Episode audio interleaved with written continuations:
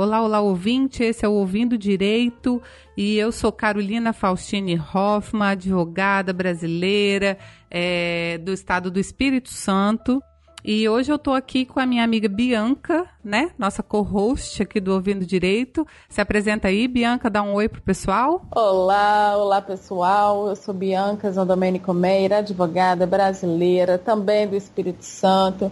E tenho a honra de ser a co-host da doutora Carolina Faustina Hoffman neste programa tão bacana. Muito bem. Hoje, pessoal, a gente está gravando remotamente. É, nós estamos cada um na sua casa devido à pandemia, né, que do coronavírus e infelizmente a gente está em isolamento social, a gente não pode se encontrar. Então, por enquanto, eu e Bianca vamos gravar assim, né, Bianca? Sim. É, a distância, mas não tão longe. Não, não, não. É a, a, internet, né? A tecnologia nos unindo. É isso aí. E esse é o Ouvindo Direito, podcast onde juridiquês não tem vez. Muito bem. Hoje a gente vai falar sobre as medidas provisórias trabalhistas que foram editadas justamente durante esse período de isolamento social que a gente chama é, pandemia e estado de calamidade pública. A gente vai explicar todas essas essas nomenclaturas rapidamente aqui para vocês entenderem o que, que significa cada uma delas. Sim, sim, sim. Vamos lá? A pandemia pode ser definida como uma situação em que uma doença infecciosa espalha-se de forma rápida e descontrolada por vários locais, podendo atingir proporções mundiais, como foi o caso do Covid-19. É isso aí. O coronavírus ele foi definido pela OMS como pandemia no início do mês de março desse ano, tá? Nós estamos falando de 2020 e nós estamos em maio de 2020 e a pandemia ela foi considerada assim pela, pela OMS no início de março apesar de já ter tido vários casos, começou nos Estados Unidos em janeiro, em fevereiro é, na Itália teve um surto muito grande, a gente teve um caso em fevereiro no Brasil, mas a pandemia mesmo só foi definida pela OMS em março, é, no iníciozinho de março, né? Dia 11 de março, dizem os jornais. É isso aí. E no Brasil, é, foi decretada a calamidade pública, o estado de calamidade pública, é, também em março, mas aí no dia 20 de março, que foi publicado em Diário Oficial, o estado de calamidade pública, através de um decreto que é o decreto número 6 de 2020, que, que, reconheceu esse estado. Você quer falar um pouquinho, Bianca, sobre como que isso funciona, esse estado de calamidade, o porquê desse estado de calamidade? A União e diversos estados e municípios brasileiros reconheceram o estado de calamidade pública para viabilizar que o poder público pudesse combater a pandemia que tanto preocupa o país e o mundo.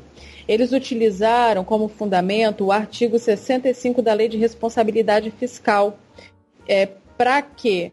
Para poder adequar os orçamentos, adequar as práticas governamentais no sentido de combater a pandemia e não só a pandemia enquanto doença, mas todos os efeitos colaterais delas. Relações trabalhistas, relações fiscais, relações é, de saúde mesmo, e muito, muitas outras coisas, influenciando inclusive as licitações. Isso aí, o estado de calamidade, gente, serve exatamente para isso, né? Ele é necessário que seja decretado pelo governo do estado ou pelo governo federal, dependendo do caso, né? Tem alguns casos que é, é, são só em estados específicos, mas neste caso atual foi o governo federal que fez, que decretou esse estado de calamidade pública, justamente para é, ajudar e auxiliar os governos federal e estaduais a tomar medidas para ajudar a economia, para ajudar a população,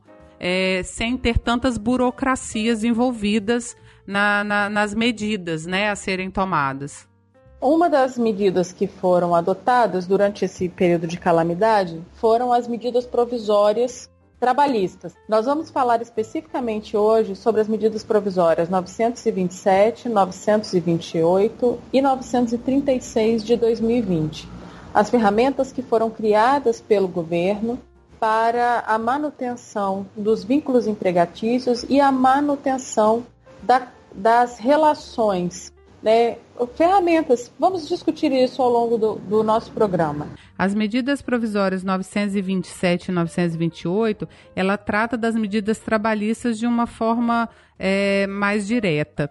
A medida 936, ela instituiu um programa emergencial é, de, de, de, emprego e renda e, e que dispõe sobre al, algumas coisas complementares e sobre a, aquela questão da suspensão de trabalho, é, aquele auxílio que o governo começou a dar, que a gente vai explicar direitinho.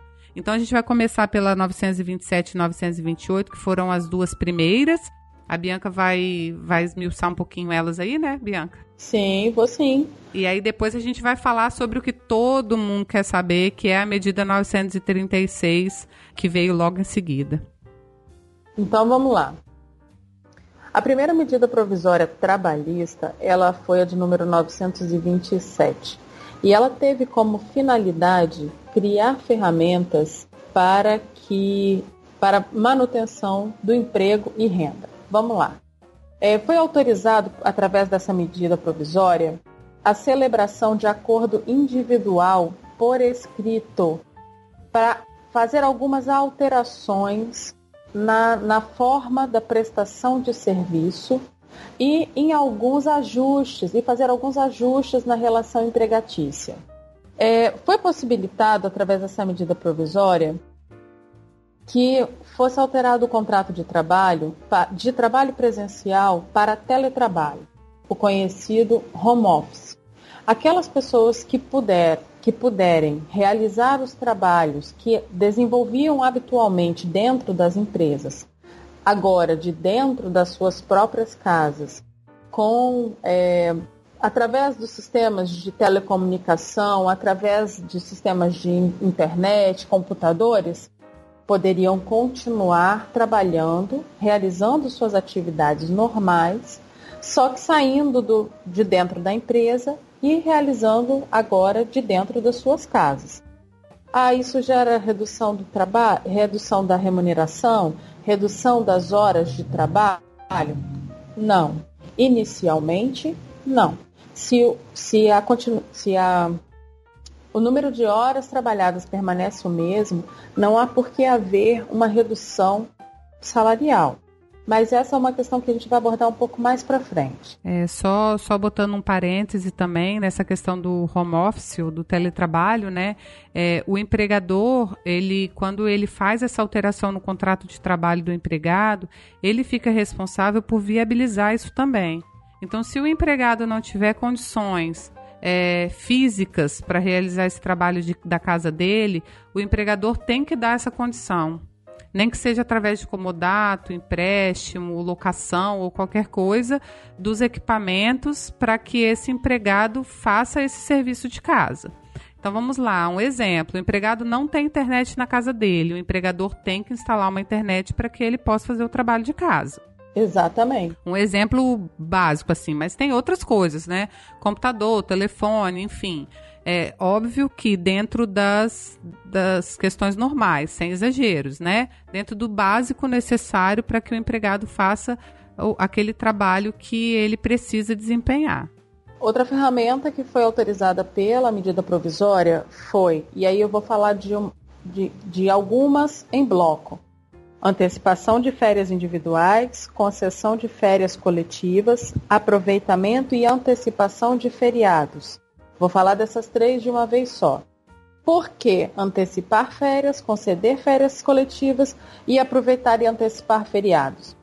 Porque esta a, a característica do Covid-19 é uma fácil transmissão entre as pessoas. O qual é a medida de saúde, a, a profilaxia para a doença?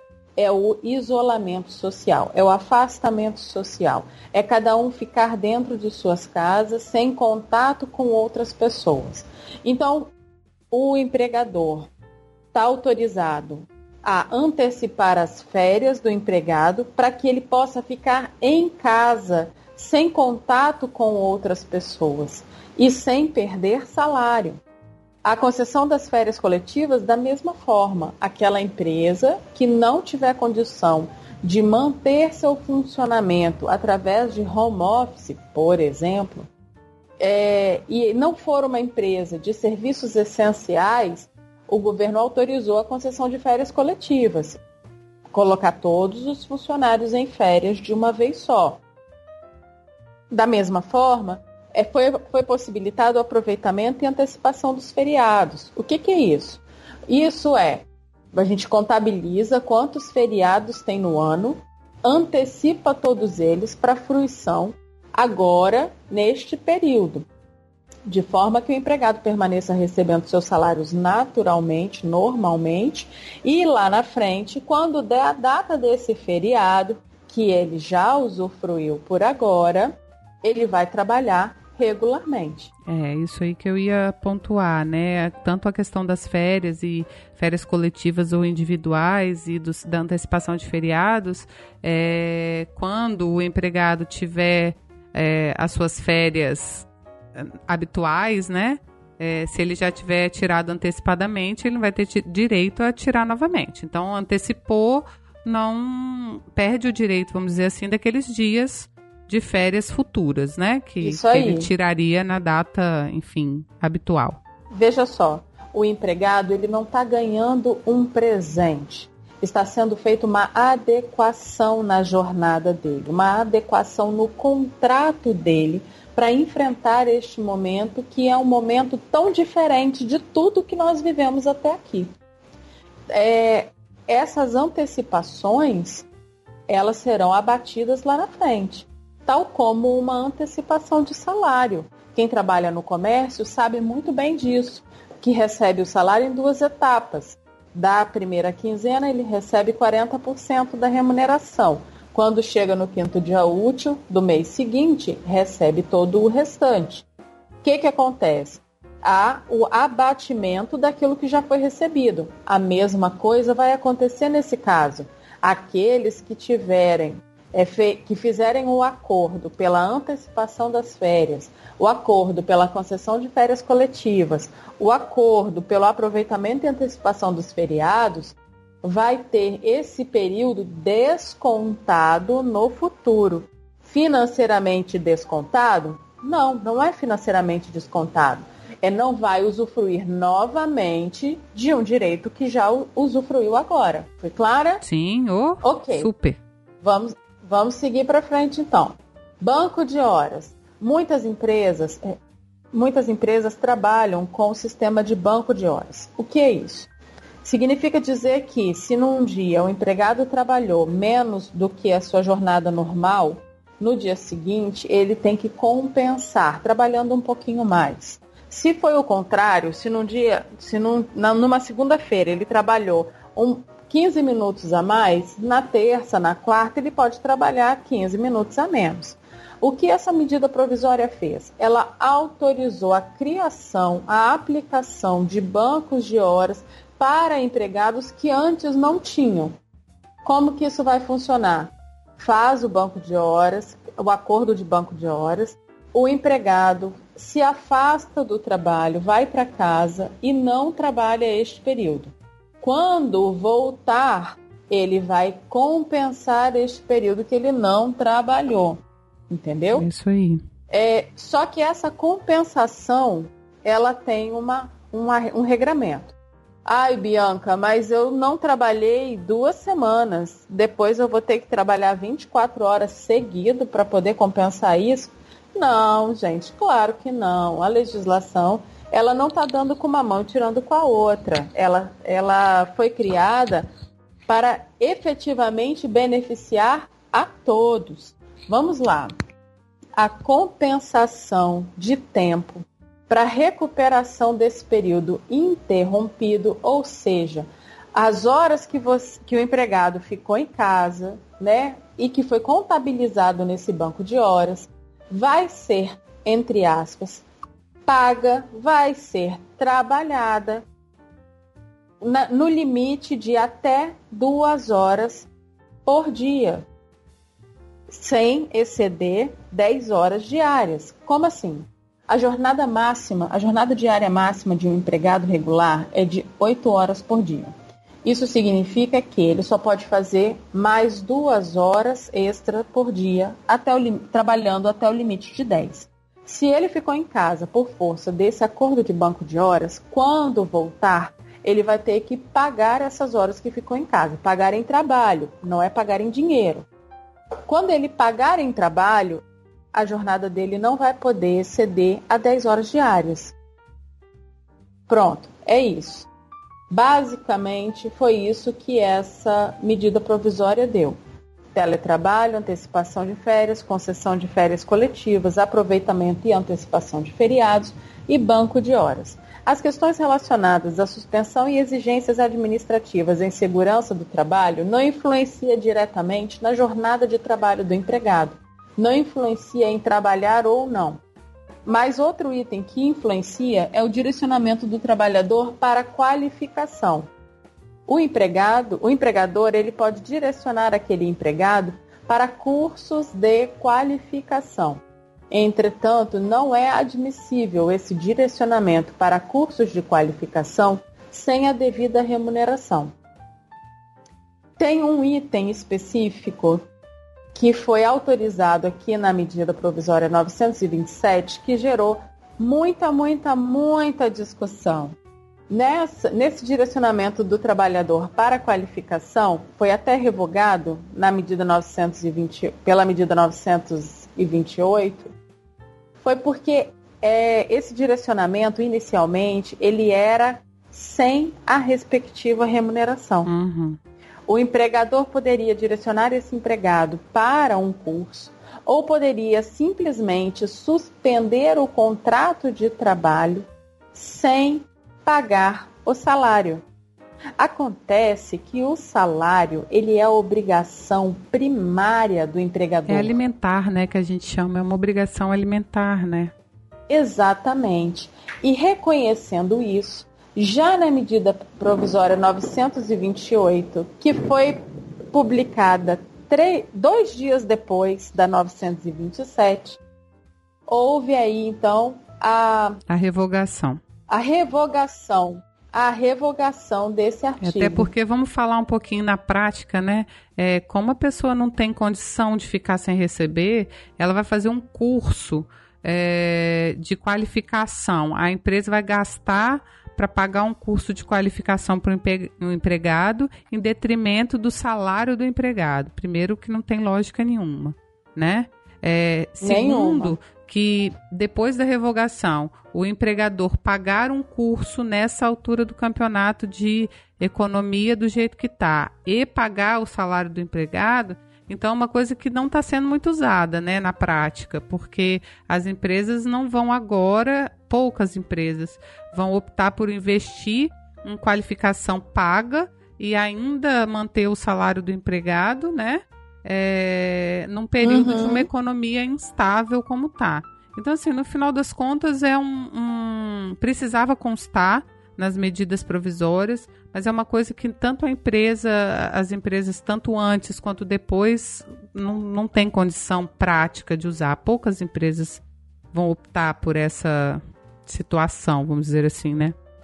Na prática. Sim essas foram as primeiras alternativas que o governo apresentou para as relações é, empregatícias, ferramentas para manutenção do vínculo. É, vamos lá então, né? E aí a gente vai falar da, da 936, né? É, primeiro, assim, rapidamente falando para vocês que a gente está fazendo uma pincelada, tá, pessoal, em cima dessas medidas. Tem várias outras coisas que poderiam ser ditas, mas o programa ficaria muito extenso. Vocês podem mandar um direct pra gente lá e depois no finalzinho a gente vai dar todos os contatos.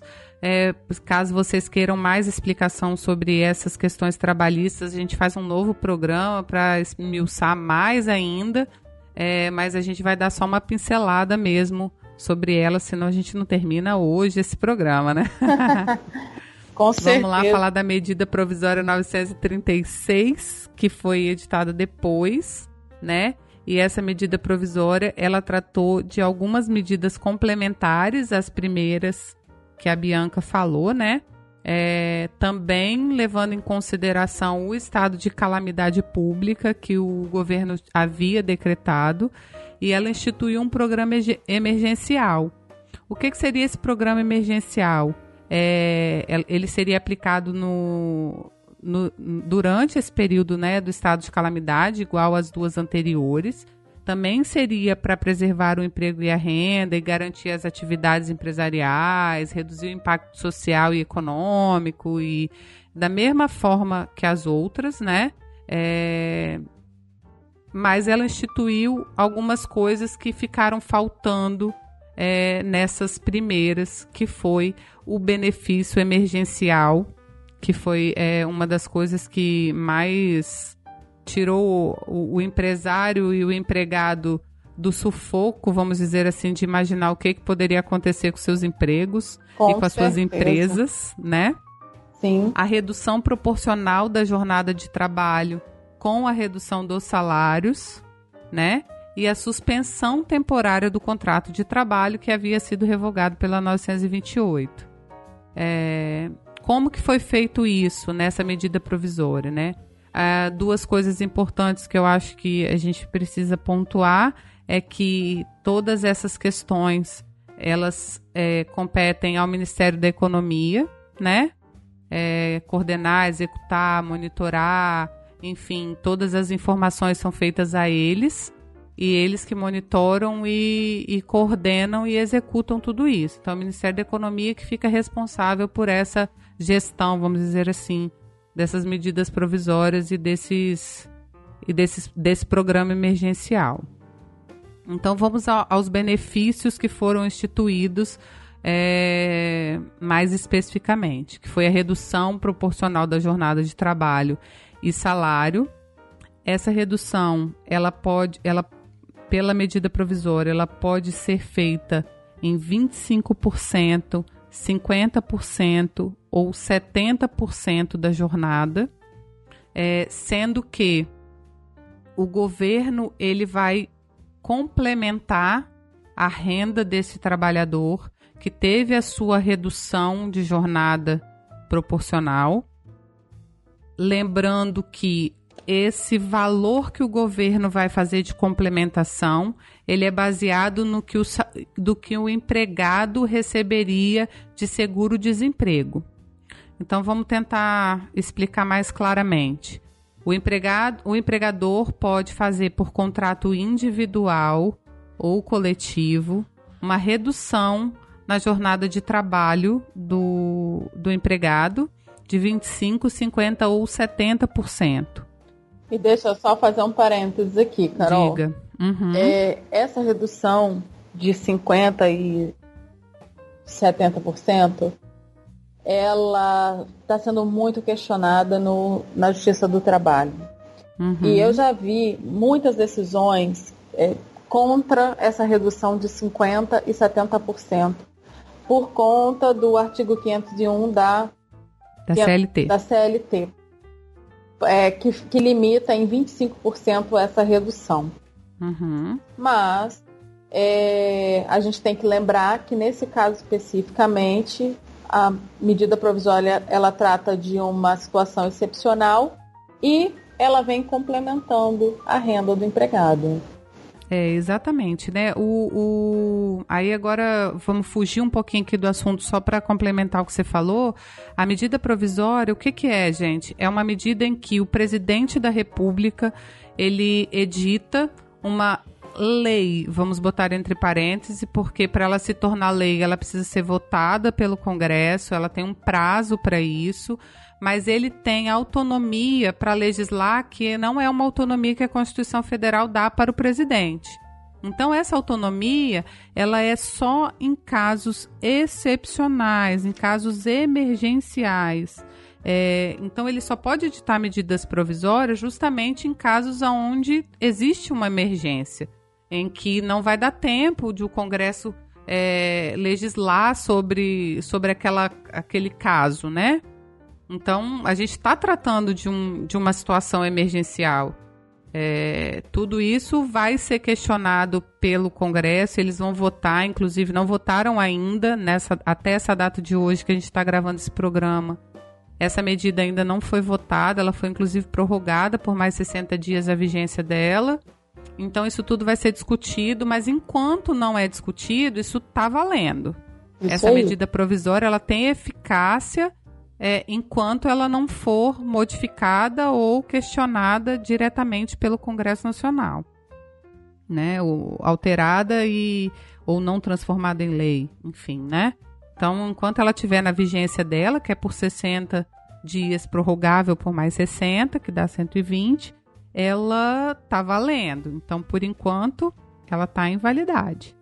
Então, ela pode, pode o, o empregador reduzir é, proporcionalmente essa jornada em 25, 50 e 70%.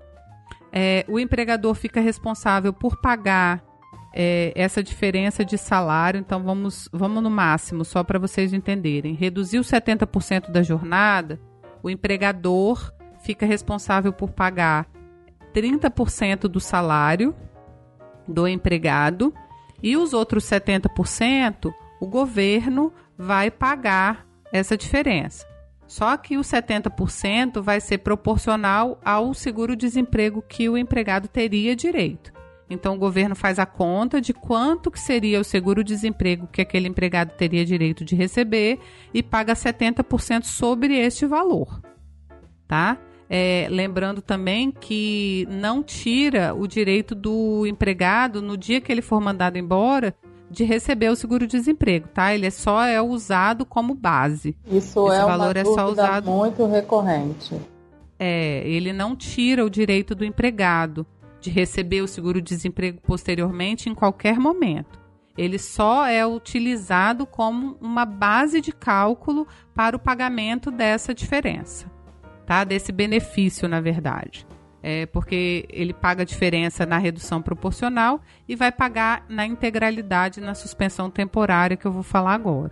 Então, assim, uma das, das medidas foi a redução proporcional da jornada de trabalho do salário, a segunda foi a suspensão temporária do contrato.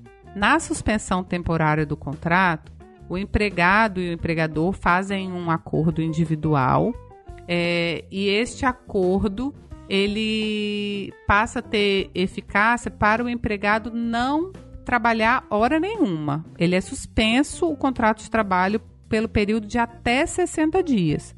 Ah, lembrando, desculpa que eu esqueci de avisar que a redução proporcional de jornada pode ser feita por até 90 dias. É o período máximo dessa redução, desse acordo é, firmado entre empregador e empregado. Na suspensão temporária, pode ser feito o acordo de até 60 dias, 30 mais 30 ou diretamente 60. Na suspensão temporária, o governo vai pagar 100% do salário do empregado, mas também com base no seguro-desemprego que este empregado receberia. Então, ele não vai receber exatamente o salário que ele recebia na empresa ele vai receber o valor integral do que seria o seguro-desemprego caso ele tivesse sido mandado embora, por exemplo, né? A base de cálculo é o seguro-desemprego. Uh, uma coisa importante de ser falada também é que na suspensão temporária o empregado não pode trabalhar de forma nenhuma para o empregador. Nem para o empregador, nem para outro. É, nem para ninguém. Ele não pode estar trabalhando. Ele está com contrato suspenso e não pode ter nenhum tipo de trabalho, nem teletrabalho, nada. Nem 10% do tempo, nada disso. É suspensão temporária, é suspensão temporária. Ele tem que ficar lá quietinho e o empregador lá quietinho. Né? Uhum. Isso é uma coisa é, importante de se ressaltar, né? Porque algumas, algumas pessoas perguntam assim: ah, mas eu tive o meu contrato de trabalho suspenso e o meu empregador pode me pedir para fazer alguma coisa para ele? Não, não pode. Nem pagar por fora, não pode. Né? A suspensão temporária, se o empregador e o empregado forem pegos, vamos dizer assim, é, nessa, nesse trabalho informal, né? Uhum. Fora do, da suspensão, o empregador passa a ter a obrigação de pagar o salário do empregado e devolver o dinheiro aos cofres públicos, né? Sim.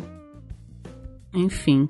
É, que mais sobre a suspensão? Vamos lembrar. precisa, é, as informações desse, desse acordo precisam ser feitas para o Ministério da Economia em até 10 dias é, do, da assinatura né, do acordo, vamos dizer assim. E tem que ser transmitida essas informações pelo empregador, sob pena de o empregador ter que pagar esse período que, que ele não fez de informação o Ministério da Economia tem até 30 dias após a, o recebimento dessa informação para poder remunerar o, o empregado, né? Então. São é, 40 dias de espera, então, pelo empregado. É, exatamente. Se o empregador é, fizer a informação no décimo dia, né? Sim. Aí são 10 dias do prazo, mais 30 para receber. É, se o empregador fizer logo no início, aí 30 dias, 30 e poucos dias até o empregado receber. Um, um, questionamento que sempre me fazem, Carol, é o seguinte: meu empregador ele quer suspender o meu contrato de trabalho. Eu sou uhum. obrigado a aceitar? Porque aqui na lei diz que é um acordo. Uhum. Mas sejamos, sejamos honestos, sejamos claros com os objetivos dessa lei o objetivo da lei é manter o vínculo empregatício. O seu empregador, ele não tem condição. Se ele está fazendo um acordo de suspensão do contrato, é porque ele não tem aonde colocar esse empregado para trabalhar. Sim. E muito provavelmente não vai ter dinheiro para pagar esse salário. Então, este acordo ele tem nome de acordo porque ele é assinado pelas duas partes, mas na verdade, quem vai escolher o que vai fazer, se é suspensão do contrato, se é, é redução, redução, da jornada, é o empregador. Sim. O documento ele serve como uma notificação ao empregado. Uhum. Ah, e tem uma coisa importante também de falar aí dentro disso que você está falando, tá? Uhum. É, essa notificação para o empregado, esse contrato, ele tem, ele tem que ser feito com pelo menos dois dias de antecedência é, é, ao início empregado. da suspensão. Exatamente. E dois dias depois que termina, é que retorna, que retoma o prazo a correr do, do, do trabalho, vamos dizer assim, né? Sim. O, depois que termina o prazo de suspensão, o prazo de redução, é que. Ele restabelece em dois dias corridos, né? Exatamente. O, a volta da jornada normal, enfim. Exatamente. Ah, eu acho que basicamente é isso. Tem umas outras coisas aqui na, na medida que trata com relação ao empregador, que é base de cálculo para fundo de garantia. No, é, o empregador pode também, tá, Bianca? É uma, uma coisa que a medida provisória instituiu é, vamos lá, o empregador suspendeu o contrato de trabalho em. Suspendeu não, reduziu a jornada de trabalho em 50%. Hum. Os outros 50% que o governo vai pagar para o empregado não dá o salário total que ela recebia, somando os 50 que a empresa está pagando uhum. mais os 50 que o governo está pagando. Deu muito abaixo do salário que a pessoa recebia. Se a empresa quiser complementar, fazer um complemento é, para ajudar o empregado a, a não ter tanto prejuízo salarial, ela uhum. pode fazer esse complemento e esse complemento é, tem natureza indenizatória. Sim, não vai haver recolhimento de INSS, nem FGTS, Isso. nem vai contar para férias. E ela não integra a base de cálculo. Exatamente. Então, ela tem um caráter de indenização, ela tem uma natureza de indenização. Mas o empregador pode fazer isso, caso ele queira, para os empregados que vão ter mais impacto na, na redução do salário, vamos dizer Sim. assim tem uma, uma questão que é, acho que é importante registrar, que é o seguinte. É, essas medidas de suspensão e redução do contrato de trabalho, elas vão ser implementadas por meio de acordo individual ou negociação coletiva para os empregados que têm o salário igual ou menor a R$ 3.135 ou para empregados que detenham diploma de nível superior e recebam salário mensal igual ou superior a duas vezes o limite máximo dos benefícios do regime é, geral de previdência social. Ah, que dá o quê? Seis mil e pouco? Seis Eu mil tinha esse valor. É. Isso. Então quem recebe só se aplica para quem para quem recebe menos de 3.135 reais ou mais de quanto? 7 mil 6 reais? mil e alguma coisa. É, é por 7 aí. Mil, quase 7 mil reais. Uhum. Ok? Ok. E uma outra coisa importante que eu esqueci de falar lá em cima é que você também tem 10 dias, o empregador também tem 10 dias para informar ao sindicato da categoria dos empregados que foi feito o acordo individual, porque esse sindicato tem um prazo para se pronunciar com relação a esse acordo individual, se ele tem interesse de fazer uma negociação coletiva ou não. Tá? Isso aí. É um prazo de quatro dias, porque é. esse prazo inicialmente ele era é oito. Isso. E Só aí que... reduzido. Isso aí.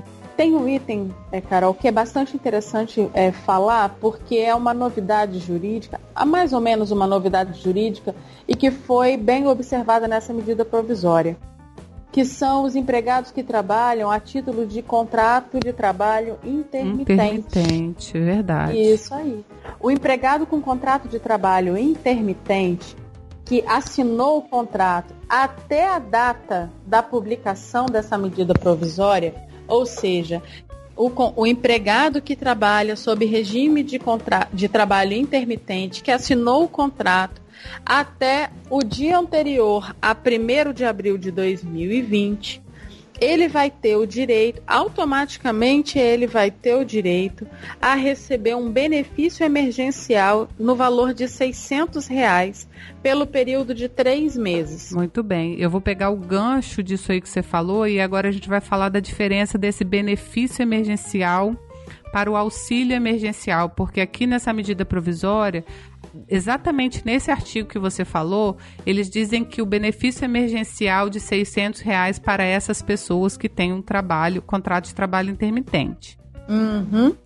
A medida provisória, ela fala de benefício emergencial. Então, esses valores que o governo está pagando a título de redução de jornada de trabalho e a título de suspensão de jornada de trabalho, a gente chama de benefício emergencial independente do valor que ele seja, inclusive esse de 600 reais dos contratos de trabalho intermitentes. Isso aí. No, no caso do auxílio emergencial, é aquele que todo mundo está vendo pela televisão dos trabalhadores informais, dos empregados domésticos, das MEIs, né? Isso aí. E dos, dos empregados de mês, né? Porque tem MEI que também tem empregado. É, então, todas essas pessoas que estão abarcadas é, pela informalidade e que fizeram aquele requerimento do pedido dos 600 reais do governo, aquilo é o auxílio emergencial. E esse auxílio, ele fica é, condicionado ao governo fazer uma análise se você tem direito ou não e te beneficiar com ele ou não. Aí, fica a critério do governo dizer se você pode ou não receber esse auxílio emergencial. E pela prática que eu tenho visto no escritório, muitas pessoas estão tendo seus auxílios negados e não conseguem fazer recursos ou pedir novamente e não sabem por que, que foi negado, porque as informações não batem muito com o que eles falaram do motivo da negativa e outras pessoas que nem teriam tantas condições é, é, pelas pela base que o governo falou, a pessoa que, que declara menos de 28.500 no ano de 2018, que tem um, não tem trabalho formal na carteira, enfim, né, todos aqueles requisitos, não, é, não é, tiveram seu benefício aceito, mesmo tendo algum desses requisitos meio meio duvidoso. Então, assim, é critério do governo dizer para você se você tem o direito do auxílio ou não. O benefício não. O benefício está muito bem explicadinho na medida provisória e esse benefício ele é direto, né? Fez o contrato, enviou para o Ministério da Economia, automaticamente o Ministério vai fazer o pagamento. Isso aí. Se ele estiver dentro das normas da MP, né? Dentro dos requisitos da MP, o Ministério da Economia vai fazer o pagamento certinho, sem, sem menores, sem maiores problemas. Isso aí. E aí tem uma última pergunta que a gente precisa responder. mesmo com todas essas alternativas, né, para a manutenção do vínculo empregatício, é todas essas possibilidades de acordo entre empregador e empregado. O empregado ainda assim pode ser demitido durante o período da pandemia? Vamos lá. É, se o empregado foi beneficiado com uma dessas alternativas da MP, ele tem um período de estabilidade que a gente não falou, mas que existe na medida provisória, que é o mesmo período de que ele foi beneficiado com, com a medida. Então vamos lá, se o contrato dele foi suspenso por 30 dias, ele tem mais 30 dias de estabilidade e nesse período ele não pode ser demitido. Se ele foi beneficiado com 60 dias da suspensão do contrato de trabalho, ele não pode ser demitido pelos próximos 60 dias quando ele retornar ao trabalho. Mas isso é porque está previsto na medida provisória. Isso aí. Aqueles me... empregados que não estão abarcados por nenhuma nenhuma medida, vamos dizer assim, né, que o empregador não adotou nenhuma das dos benefícios das medidas provisórias, ele pode sim, né, Bianca? Aquele empregado que, que teve seu contrato de trabalho alterado para ter suas férias antecipadas, aproveitamento de feriado, utilização de banco de horas, aquelas que nós relacionamos quanto à medida provisória 927, esse daí não tem estabilidade provisória. Ah, sim, só aqueles do, só... do da suspensão e da redução. Isso aí, Exatamente. só goza de, de, de estabilidade provisória aquele empregado que usufruiu da suspensão do contrato ou da redução da jornada. Uhum. É, Para todos os demais, é possível a demissão. Vai ser demitido normalmente, vai ter suas verbas trabalhistas pagas vai ser habilitado no seguro-desemprego, vai receber seu FGTS e vida que segue. É isso aí. A gente depois é, tem uma polêmica aí com relação a fato do príncipe, é, com relação a força maior nas demissões por esse período. Só que isso aí é, é assunto para um outro programa, porque a gente não consegue falar desse assunto hoje, senão o programa fica extenso demais. E Isso aí a gente aí. promete que a gente volta para falar dele, né, Bianca? A grande pergunta é: se eu for demitido, quem é que vai pagar minhas verbas rescisórias? É, aí a gente vai ter que entrar nesse assunto num outro momento. Mas a princípio, é, você pode ser demitido sim se você não tiver dentro desses dois benefícios que a gente falou de suspensão ou de redução de jornada. É, e mesmo assim, se você tiver nesse, nesse, nessa medida, você tem uma estabilidade ali de um períodozinho igual ao que você saiu, mas depois você também pode sofrer uma demissão é, por parte do empregador, né? Uma outra questão importante só para a gente finalizar e agradecer é, a medida provisória ela entra em vigor na data da sua publicação, tá? E aí ela tem essa vigência que a gente falou anteriormente de 60 dias, podendo ser prorrogada por mais 60 e pode virar lei ou não. Pode ser alterada ou não. Não é isso aí? Acho que nós falamos tudo, explicamos bem, com, com bastante clareza, numa linguagem bastante simples, fácil. Mas se vocês ainda tiverem alguma dúvida, se vocês quiserem algum esclarecimento, se vocês quiserem nos contar o que aconteceu com vocês, para poder saber um pouquinho mais é, sobre os direitos de vocês, é, podem nos mandar direct no Instagram, pode nos mandar mensagem de de texto. É, pode mandar e-mail, nós vamos passar nossos contatos todos e aí vocês entram em contato com a gente. Nós vamos adorar o contato de vocês. E eu queria agradecer muito, Bianca, porque, gente, vocês não, não tão, vocês não têm ideia, são 11 horas da noite, tá? Eu e Bianca estamos aqui gravando esse programa. Obrigado, viu, Bianca, pela sua disposição mais uma vez. Eu que agradeço essa excelente oportunidade. É sempre um prazer, Carol, gravar com você. Crescimento. Ai, obrigado. Crescimento, o conteúdo que agrega é uma felicidade muito grande para mim. E aí, você ouvinte, quiser ouvir os outros programas que, que foram publicados anteriormente a esse, o que, que vocês vão fazer? Vocês vão entrar nos agregadores de podcast, qualquer agregador de podcast do seu iPhone ou do seu Android, e vão procurar lá Ouvindo Direito. É o que tem uma logomarca com fundo branco, tá? Nosso programa é escrito Ouvindo Direito mesmo, não tem nenhuma modificação é, de, de escrita. E você pode também entrar no nosso site, é www.ouvindodireito.com e ouvir por lá, tá? É, você pode baixar ou ouvir online através dos aplicativos. Tem no Spotify, tem no Deezer. Então não tem como não achar a gente lá. Em qualquer lugar que vocês procurarem, vocês vão encontrar o nosso programa. Nos acompanhe também nas redes sociais, que é o arroba Ouvindo Direito. E ali vocês vão sabendo todas as vezes que nós publicarmos um novo episódio. É isso aí. Bianca, fala a sua rede social se alguém quiser entrar em contato com você. Minha rede social é arroba Bianca Meyer ADV. Bianca Meyer com Y ADV.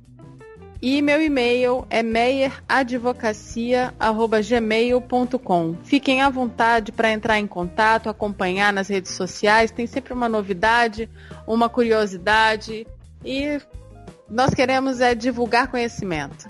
Gente, olha, muito obrigado. Se vocês quiserem me acompanhar também, é arroba Carolina Faustini, arroba CFH Advocacia. É, qualquer um dos dois é, perfis, vocês me encontram, pode mandar um direct, perguntar alguma coisa por ali, se vocês não não tiverem a vontade para falar no ouvindo direito, fiquem à vontade para nos procurar. A gente está aqui é para isso, né, Bianca? Com é, a ideia é, é, aproximar mesmo o, o público que está nos ouvindo do que eles querem ouvir mais e, e sobre o que aquilo que a gente falou se, se, ficou alguma dúvida ou se precisa falar mais sobre esse assunto. E eu queria novamente te agradecer e agradecer o ouvinte que ficou até o finalzinho desse programa com a gente. Uh, extrapolamos um pouquinho o tempo hoje, mas o assunto merecia, né, Bianca? Com certeza, de extrema importância. Então tá, vamos dar o tchau? Então, tchau. Até a próxima, pessoal. Um beijo, tchau. Até a próxima. Tchau, tchau.